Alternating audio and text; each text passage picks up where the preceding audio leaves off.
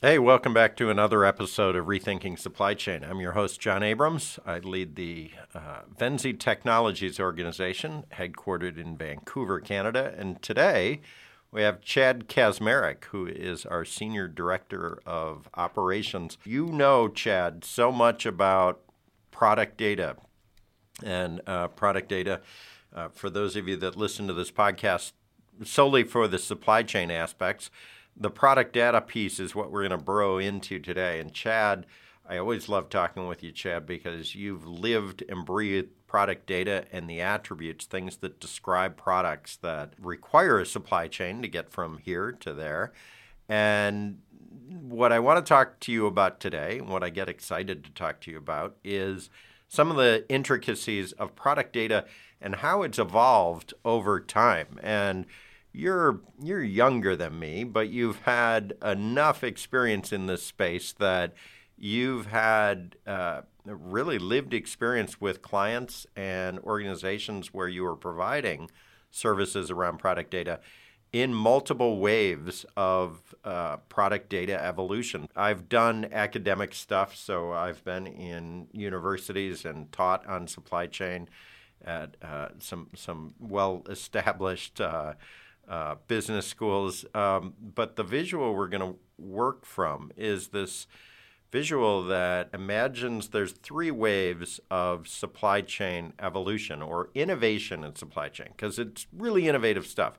The first wave in the 1940s, the second wave in the 1970s, and the third wave that has emerged sort of around 2016 or so, uh, where people started coining the term digital aisle or the endless aisle. We're going to talk about this more modern digital age, but we're, we're going to talk about with Chad uh, the first two waves. So, Chad, welcome back. And uh, just curious, are you as excited as I am about this stuff, or are we just two geeks in a pod? Um, a little bit of both, because you know it's it's kind of funny. It's you know the digital journey is it's kind of been mine, right? Never thought I'd be a guy that knew attributes, but um, it's it's just a piece of information about a product, but it has changed over time.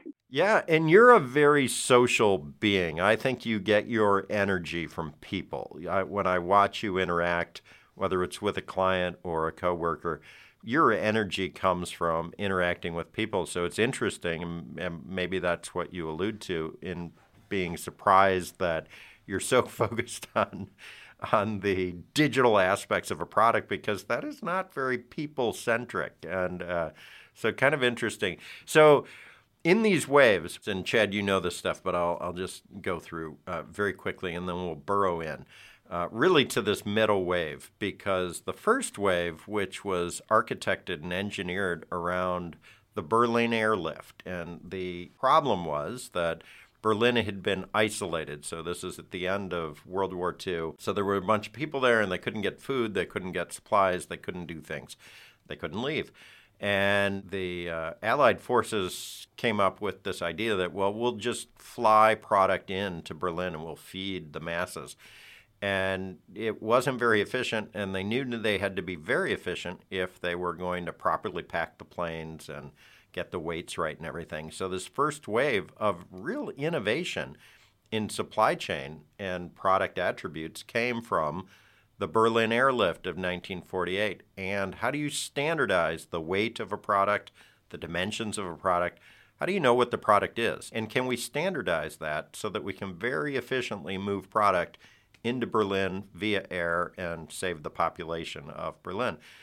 All of that manifested in what is called uh, now EDI, the Electronic Data Interchange. And EDI has been the foundation for some really big companies that have done great work to modernize supply chain for decades. In fact, there are still EDI services you can buy, and and you know more power to you. It really helps in in knowing that an order uh, is of a particular size or volume or weight or dimension, or that it's on back order or any number of of very logistics centered supply chain stuff. So EDI, you and I, Chad, I think we both had exposure to EDI. I did in healthcare, uh, in the warehouses. Um, uh, but I just curious, uh, your exposure to EDI?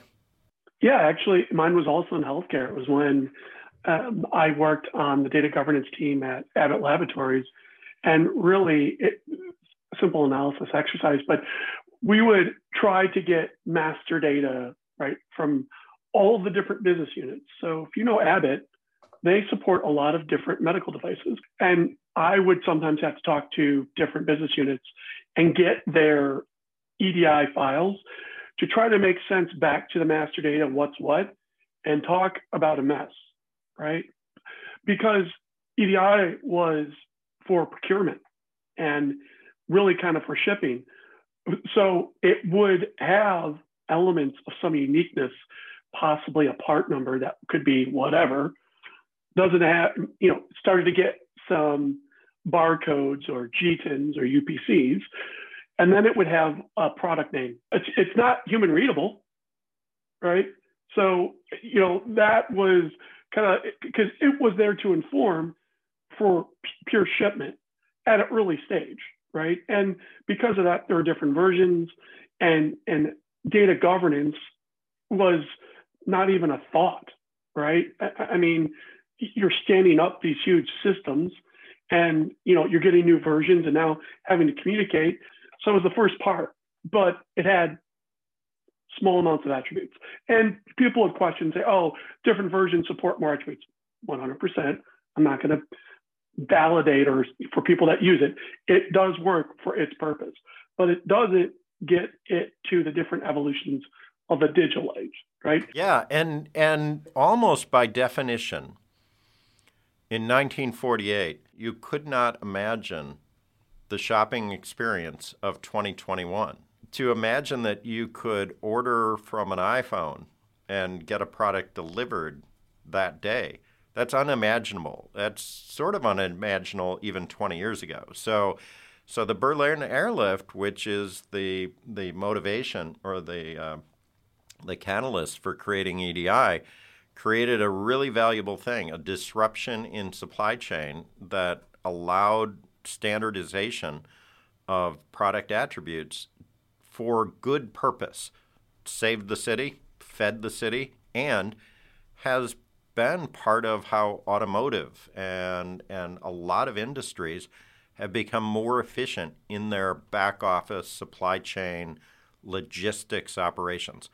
But to be able to scale that into the digital age is very difficult. And, and, maybe there's this transitionary stage in the 1970s that helped us move from the the the pure weights and measures and and order indicators of EDI into a, a slightly more modern era, but still unimagined uh, in the 1970s the idea of ordering or visualizing product or spinning it on your phone uh, or interrogating something in very, very specific ways.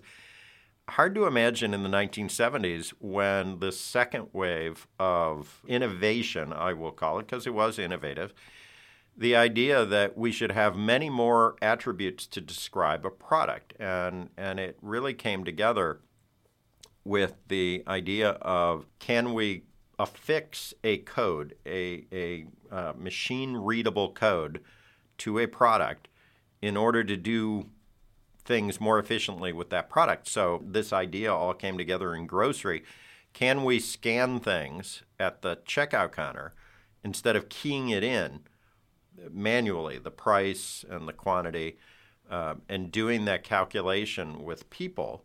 Can we actually scan it and let the machine figure out what that is and decrement the inventory and do things to alert the back office that we should order more of a particular product. So that that idea, affix a barcode to a product, was pretty radical, very radical, I would say, in the late 60s and early 70s. But academics were thinking about how to do that and the academic benefit of that. And there was some industry consortia that came together to promote the idea of let's give every product in every shape and form a unique identifier. And then we could create a code that's machine readable, affix it to the package, and then you can scan it at checkout. Holy cow, that is really innovative stuff. And it happened in 1974 at Marsh's grocery store in Troy, Ohio. So the first pack of Wrigley's gum was scanned at a now long gone grocery store, but it took hold in grocery and has penetrated many other industries. So there's there's barcodes on many things. Interestingly enough, not not a lot of hospital products have barcodes, but that's a different debate. So this second wave, putting a barcode on a product, and also can we have some other identifiers that are broader and more expansive than EDI? And I think you and I both pretty much grew up in the standards era, in this uh, barcode era, and and the organization that emerged from the barcode era, all of those consortium, academic and and professional that came together, ultimately created something called GS1, Global Standards One. GS1 is the organization that maintains a very thorough list of product attributes, and there's there's thousands of them, maybe three or four thousand attributes. But the interesting thing to me is that to get an attribute defined by GS1, it's a very academic process, and I would say it's consensus based. So if somebody wants to add a new product attribute, you you have to build consensus across the whole of the GS1 organization in order to get that attribute adopted and deployed and that's a long process and I'm curious do you see this second wave of of uh, standards uh, around GS1 is that uh, a consensus based approach? Is it an academic approach? How do you because Chad, you lived your most of your career so far in that space. So you know, it's kind of funny. One of the things you said is about that barcode and scanning. So that second wave or, or GDSN, that's traceability. That's mm. supply chain. I want to know how something's being shipped as a consumer brand from my warehouse to the DCs of my retailers and distributors. So the elements and the attributes uh, foundationally are dimensions, weights, some identifiers, and it is consensus, right? So these people have to be able to talk. Well, well, with that consensus, you know, it was built for supply chain. That's not the digital age. Mm. You talked about the iPhone and and looking at it and ordering it. Now, it has elements of that, of course, that support it, but it's really adopted differently by the retailers and fundamentally was used a lot for item setup. A lot of your major players, especially in the United States, for to take hold, Walmart, Lowe's, those people were using GDSN, GS1 standards for item setup, supply chain. I want to know how things are shipped. And then those same retailers started to uh, ask for those consumer brands, love the data, this is great. I need you to top it off. So I need you now go in this other system, right? So that other system to top it off was getting to the digital age. It was more robust information specific to them, right? So uh, with syndication, and you get into that third, syndication is like a box of chocolates. You never know what you're going to get at the channel. And that's kind of funny, right? Because why is that? Because each channel, each sales channel, all those retailers have systems that that um, have certain requirements. They have their own taxonomies or product categorization, which which there are elements in that second wave, but that consensus doesn't maximize its effort, right? And that structure, that taxonomy, product categorization, is also based on business stuff, finance, merchandising, e-commerce, things the way that they perceive and how they position themselves in the marketplace. So I, as a consumer, I need to adhere to that. And another crazy thing in that second wave is I remember you, you talked about the grocery, which had penetrated quite rapidly, right? The you talk about the barcodes, and we all do it now. But how do you get past that? You need more information, right? And if you look at some of that consensus, it can prohibit and stop that.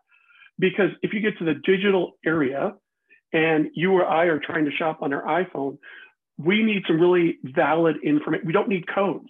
We need actual information to see a specific attribute like battery voltage amount or whatever. I can't click a button when I'm digitally and see something that's like NA or or something that I'm like, well, that didn't answer my question because that ruins the digital experience.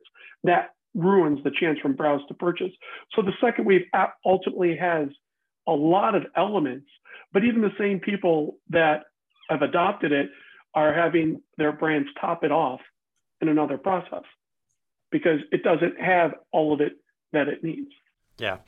This is uh, what's amazing about this conversation to me is, uh, and it happens every time that uh, I'm on a podcast with you, Chad, is that I feel like we only scratch the surface of a topic and we're out of time. And so, what we're going to do with with this topic, we're going to kick off the next episode with a a quick recap of the second wave and get into the the challenges that a consensus based approach has created in the supply chain and why a third wave has now begun to take hold. So, Chad, really great hanging with you again virtually. Um, and uh, thanks for your time. And we'll talk to you again on the next episode. Thanks.